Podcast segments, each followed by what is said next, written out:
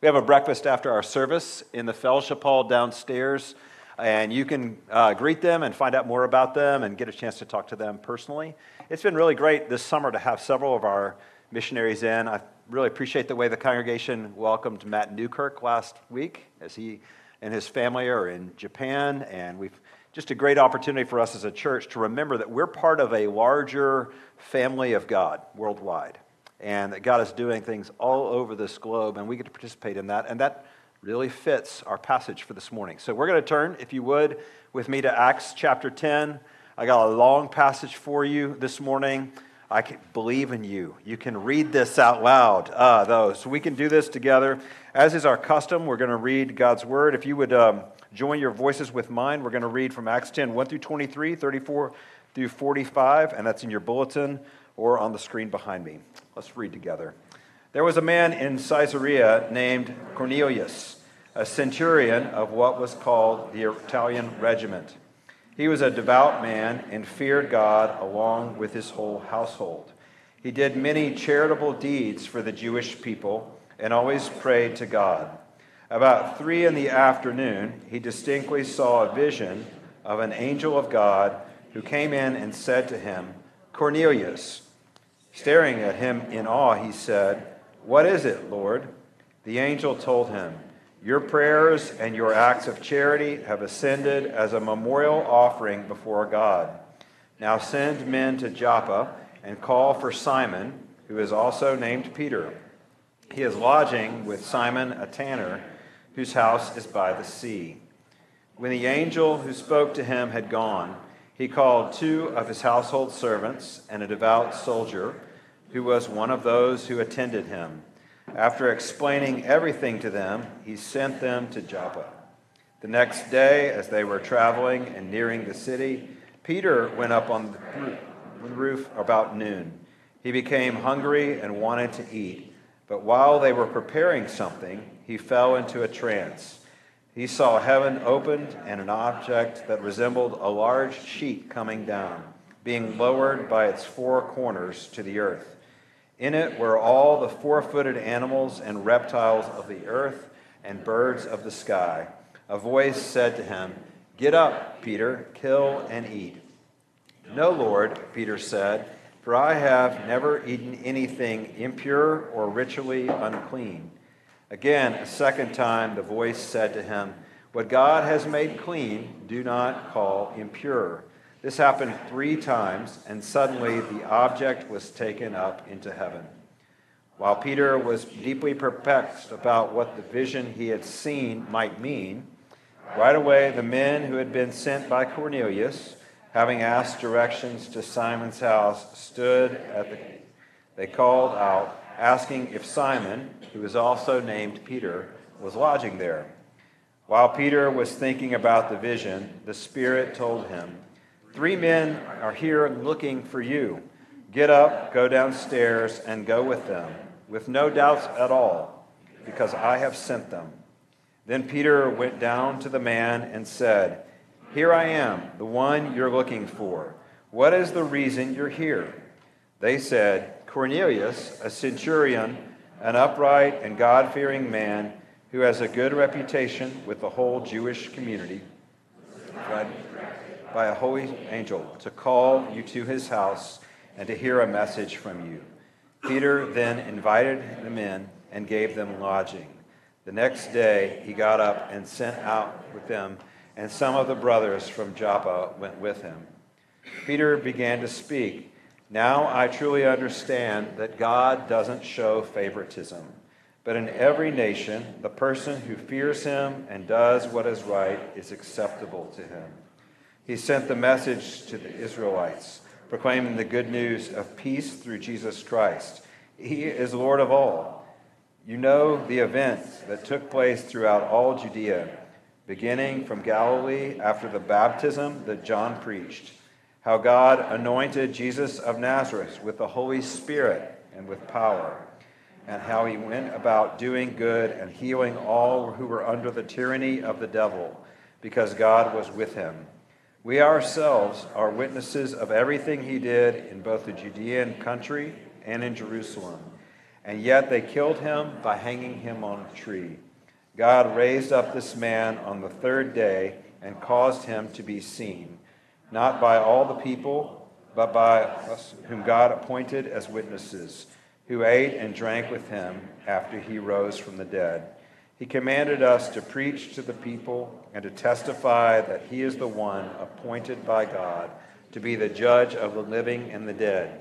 All the prophets testify about him that through his name, everyone who believes in him receives forgiveness of sins.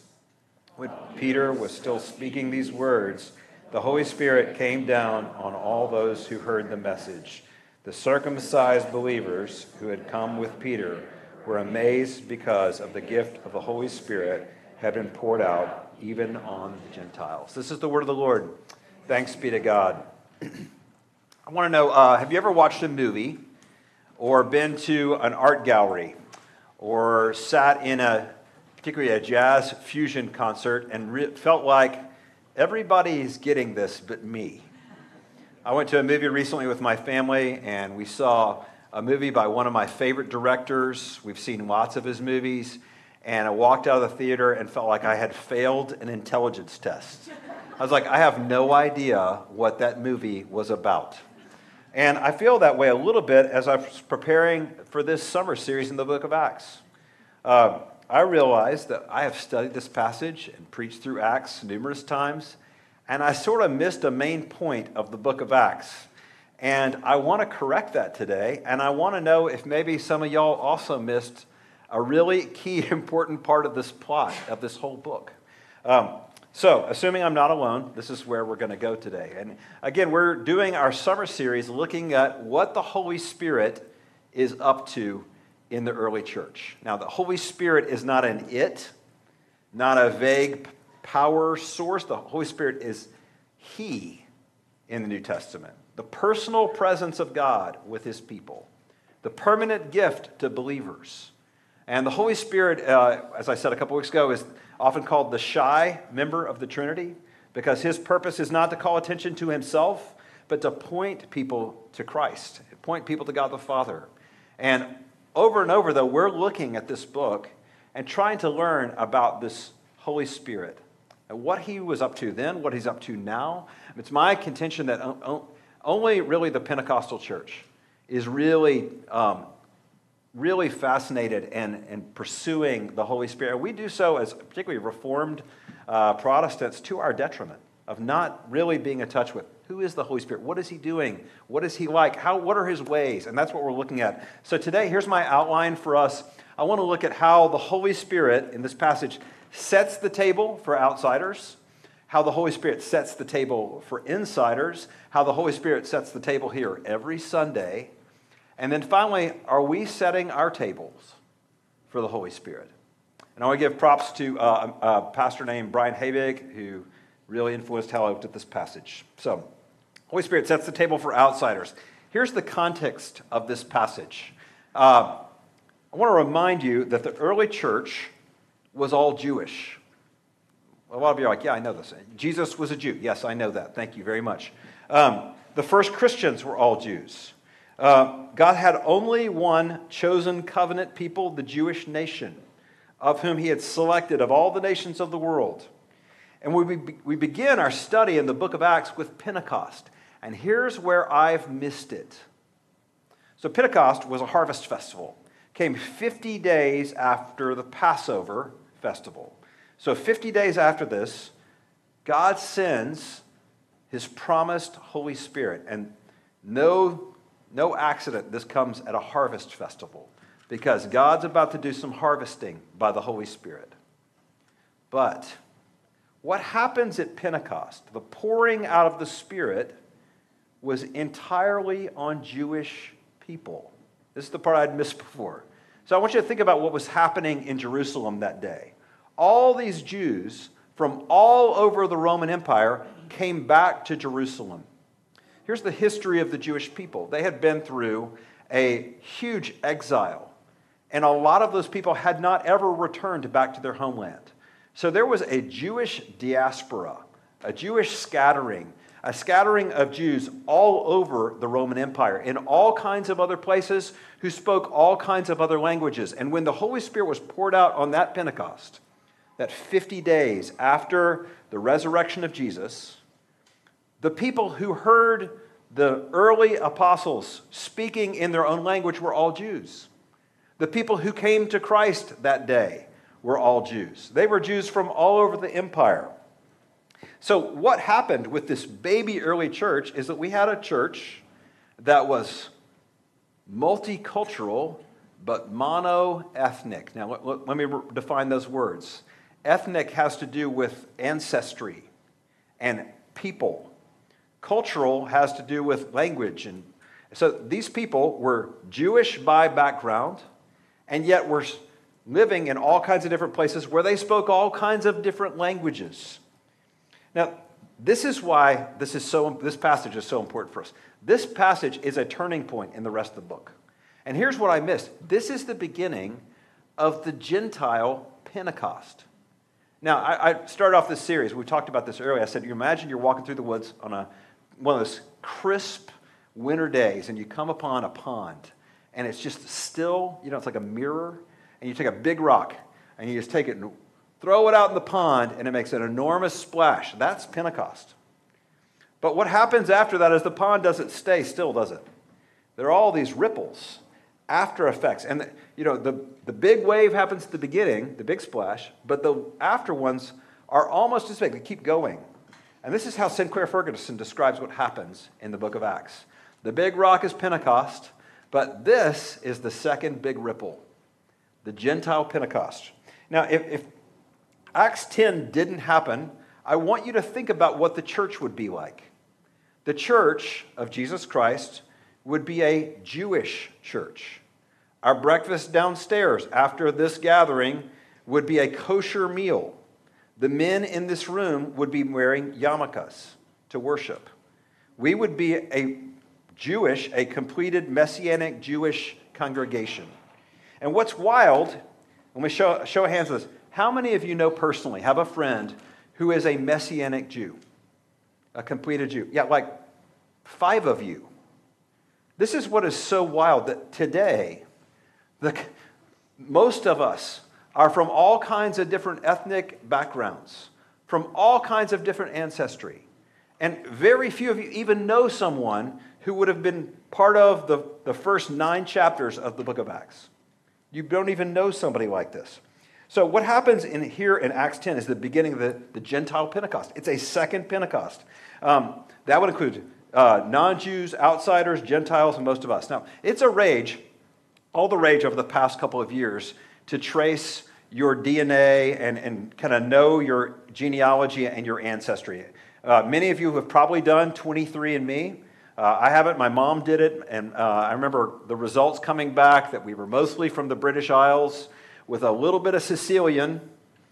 Somebody had a pirate in the background or something. And then a little Neanderthal, which shouldn't surprise you if you've been under my teaching for years. You're like, yes, I've always sort of wondered if there's not a little Neanderthal in the background, right? Um, but, you know, I've heard of all these stories, you probably have too, of people going through and doing the 23andMe and discovering I have this uh, cousin I didn't know about, or we, somebody had another family we didn't know about, like crazy stories. But if 23andMe had been available in the Roman Empire, first century, they would have had one category on there that's not on the test now.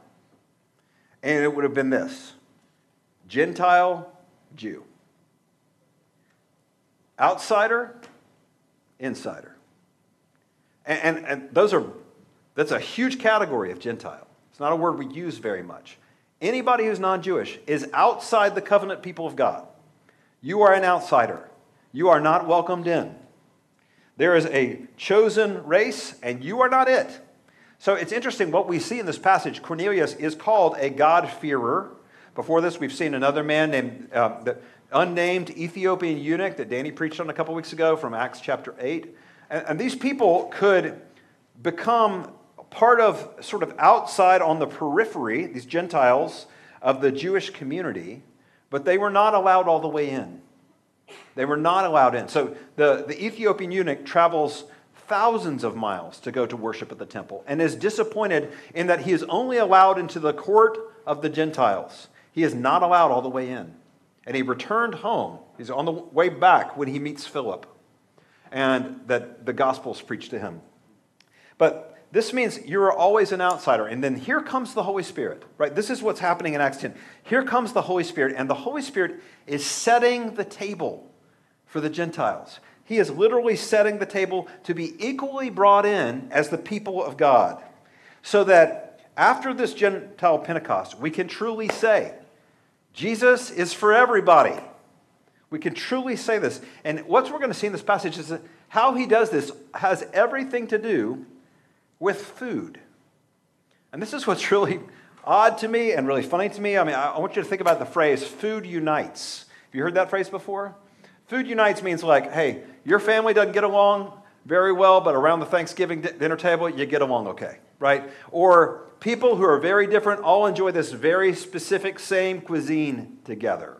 Um, there's a really popular TV show right now on HBO Max or Max uh, called um, The Bear, and I can't quite recommend this. The language is pretty rough. Uh, but the first season is all about this man, Carmen Berzatto, who um, steps into the family business, which is uh, this Chicagoland beef restaurant that his brother had had and that's failing. And it's like, can you take over the family business? And it's sort of the subtitle or the, the main theme of the first season is Food Unites. There's all these people who fight with each other, don't like each other, they're working in the same restaurant, and they come together to do that. And then there's a second season, though, eh, which could be subtitled Food Divides. Because food has a way both of bringing people together, but also dividing. I want you to think about this. What do I mean by food divides? Food, food, diet, can also accentuate differences. Now, it wasn't a long time ago, y'all, in this city, under Jim Crow laws, that white and black people did not eat together. In fact, it was a common practice in the black community to have to bring your own silverware and your own condiments to show up at a restaurant and go in a separate entrance to eat the same food. The, you know, the irony of like black people can prepare the food and serve the food and clean up the dishes, but can't sit at the same table, right? Food divides. That, that's very similar to the first century.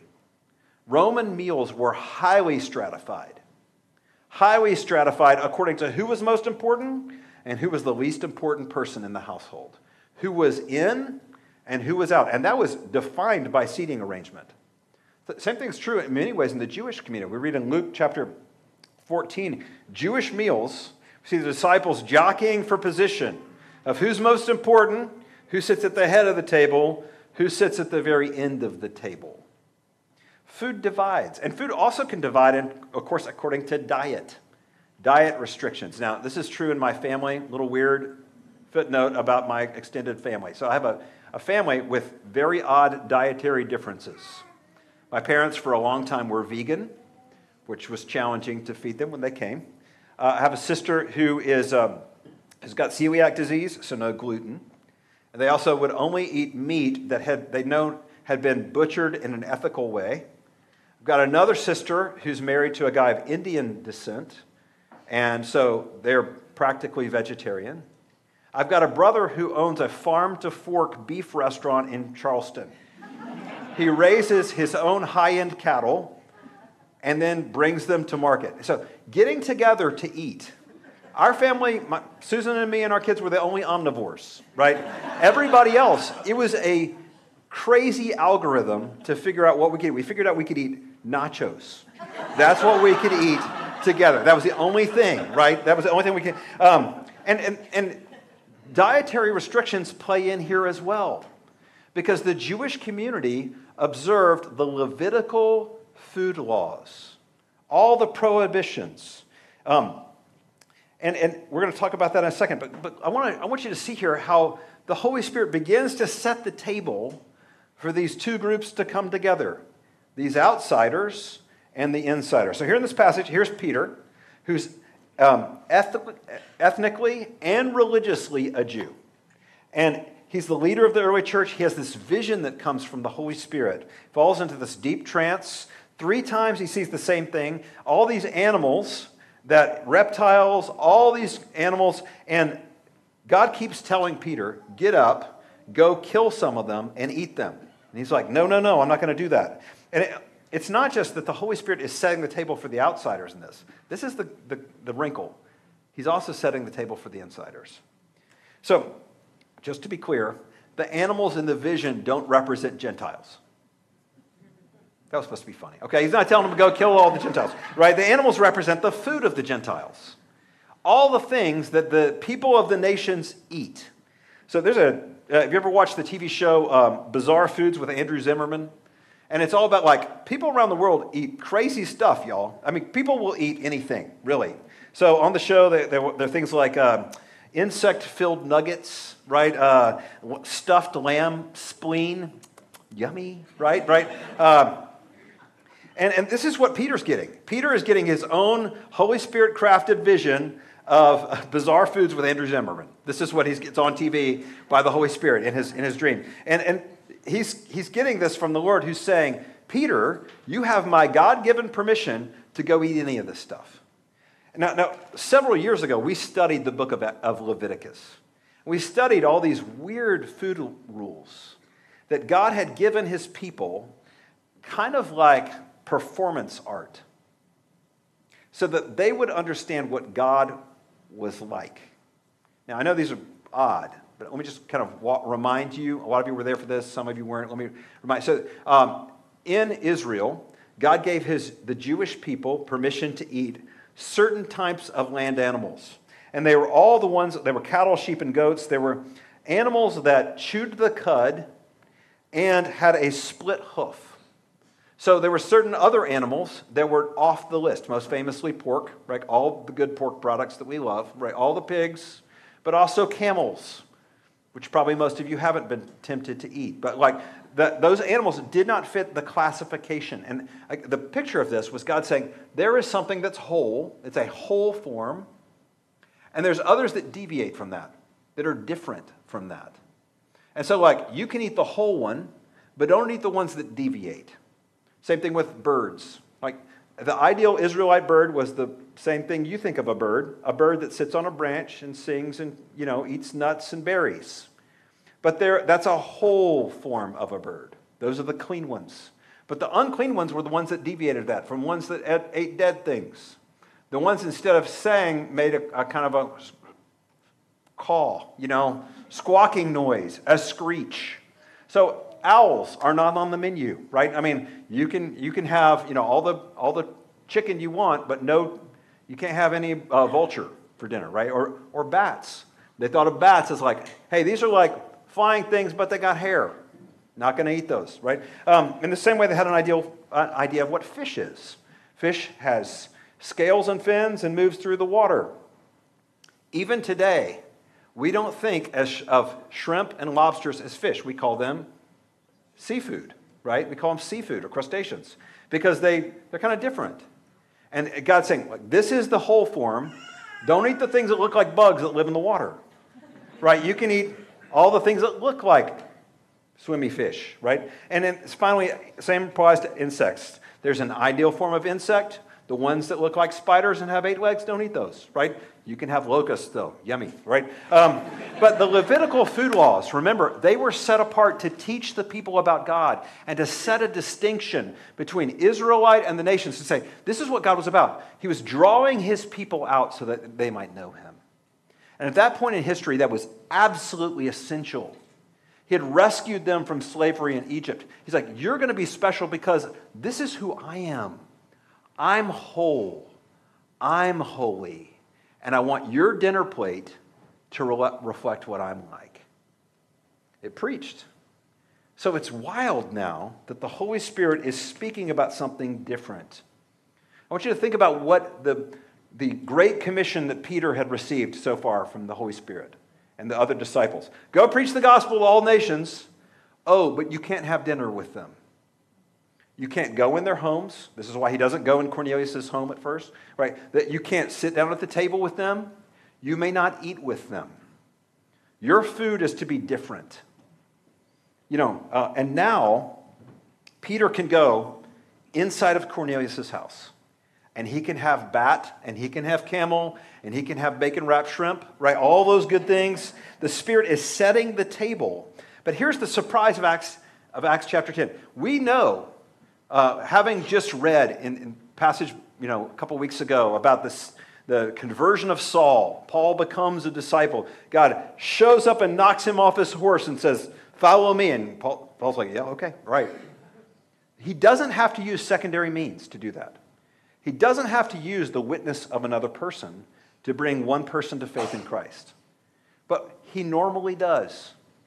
As I said a couple weeks ago, I bet all of you could name one person, a couple of persons in your life who showed you Jesus, who told you about Jesus, who witnessed to you about Jesus. God normally uses secondary means a person sharing the gospel with another person.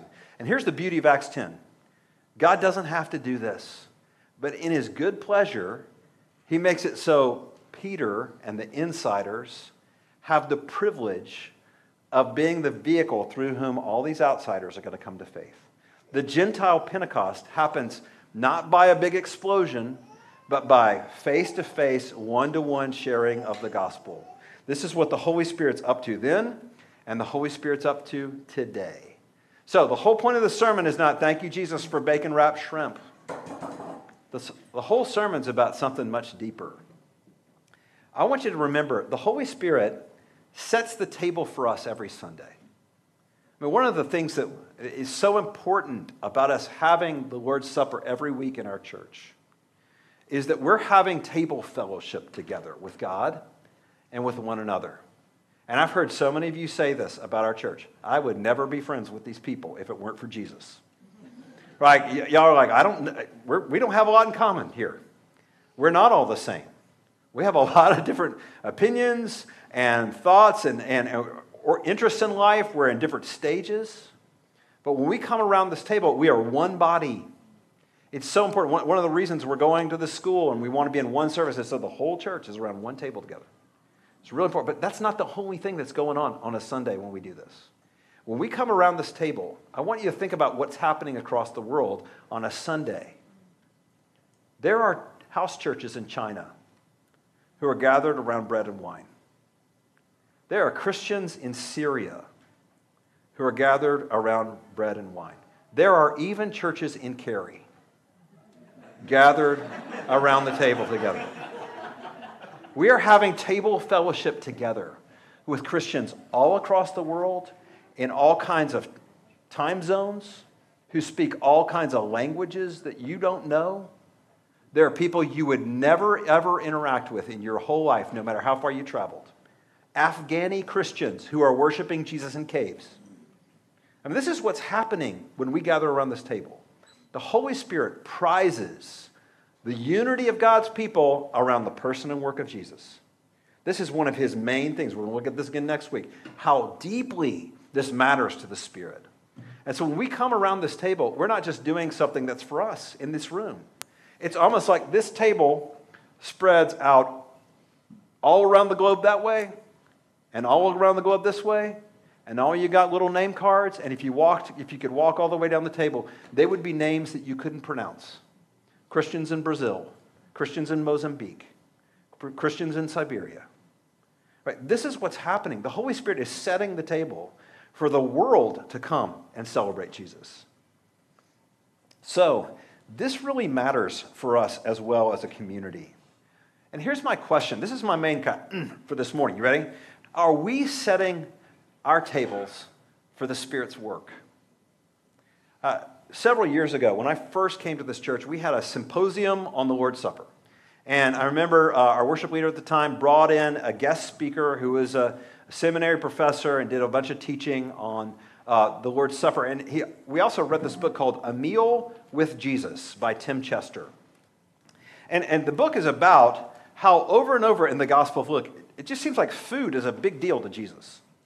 Jesus seems to love a party, he seems to love eating, and Luke describes more than any other disciple, uh, any other gospel writers, how often Jesus is eating and who he's eating with. His table fellowship with all these people. This is what Tim Chester says meals embody friendship and welcome. So, food was a powerful way for Jesus of doing his mission. The Son of Man came eating and drinking. As I said before, meals in Jesus' day, highly stratified.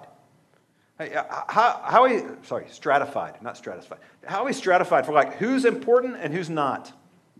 And, and so this is what is wild about the table fellowship of Jesus. Right? Outsiders are insiders with Jesus. He, he, he comes and he, he eats a meal with tax collectors. I want you to rem, just remind you uh, tax collectors were, um, they, they were collaborators with the Romans, this foreign government over Israel. Uh, they were people who were occupying God's promised land. Uh, they were, that meant that anybody who is a tax collector was betraying the people. They were enemies. They were making themselves enemies of God. Right? Like friend of my friend. Uh, sorry, friend of my enemy is my is my friend. Right? Enemy of my enemy is my friend. This is what they're doing. Right? They, they've they have put themselves in league with the enemy.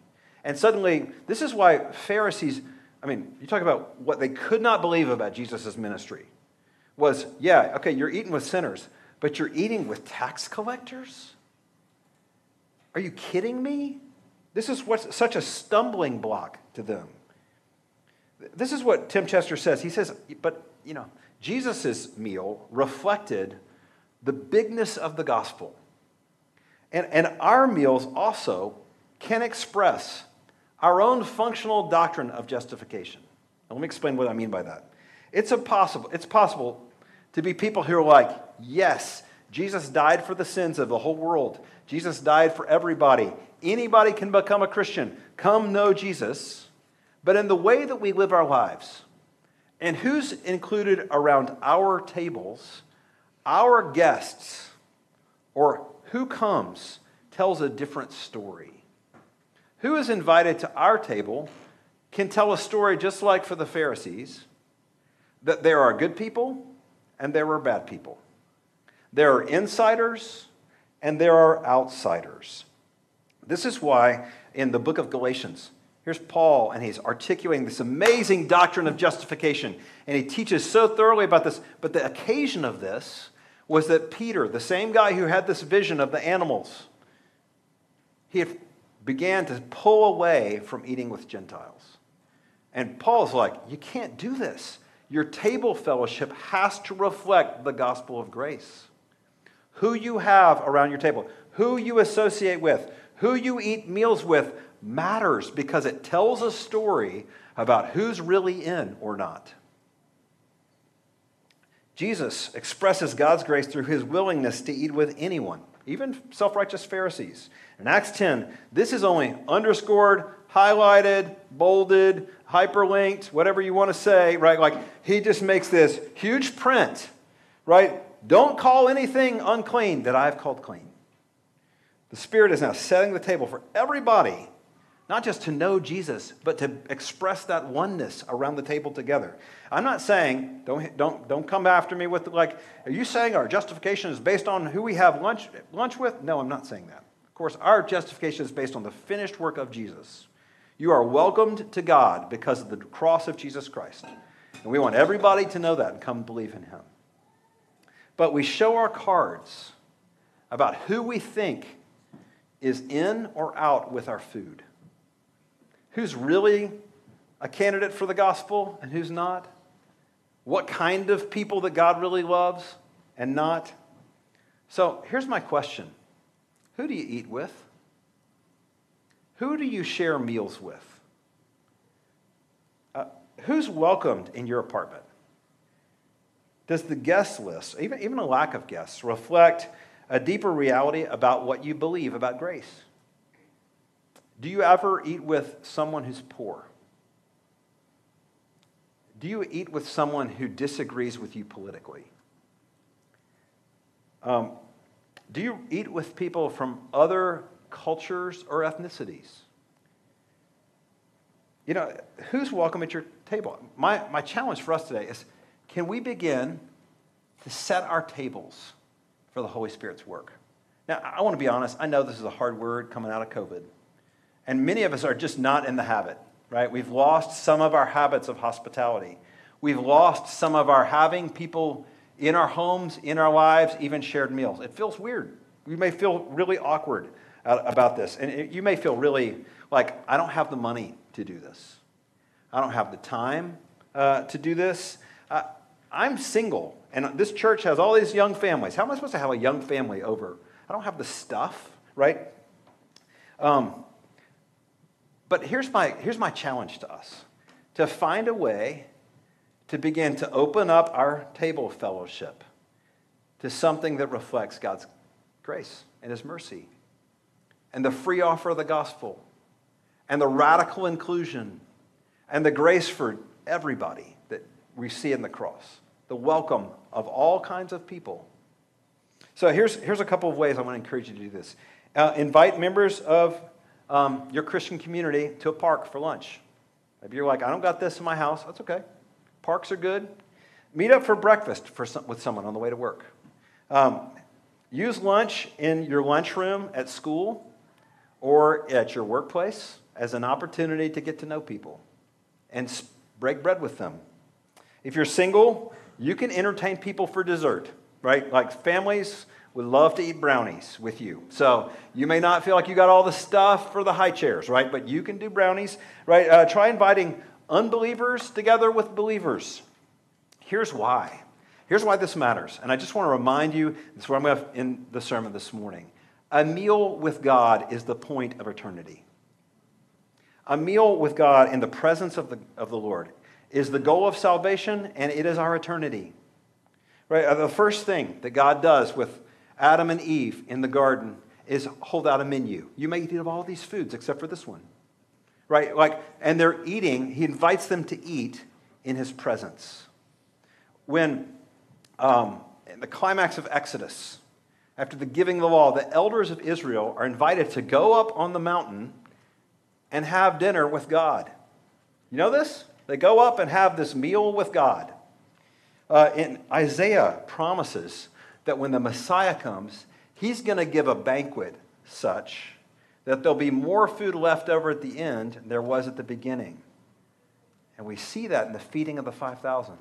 Right? Jesus takes the bread and, and fish and he multiplies it, and they pick up more afterward than was even there at the beginning. The Last Supper looks forward to a time when Jesus says, I can't wait to eat this meal with you in the new heavens. And the Bible story ends with a meal that we celebrate called the Wedding Supper of the Lamb in Revelation 19. Every time we eat together, we anticipate this hope. Let's pray. Father, we thank you for your word. Thank you for the radical inclusion of Gentiles. Most of us would not be here today if not for Acts 10. Thank you for the way that you deign to let insiders have a part in bringing outsiders to faith. Lord, we pray that our own table fellowship as a church would reflect a deep love for one another and a deep conviction that the gospel is for everybody. Father, Lord, would you work through our church? Would you help us to be people who love eating together, love eating the meal that we have every Sunday and the service, that we love eating together and we love inviting new people? Lord, we pray these things in Jesus' name. Amen. Let's respond to the Lord in song together. Would you stand?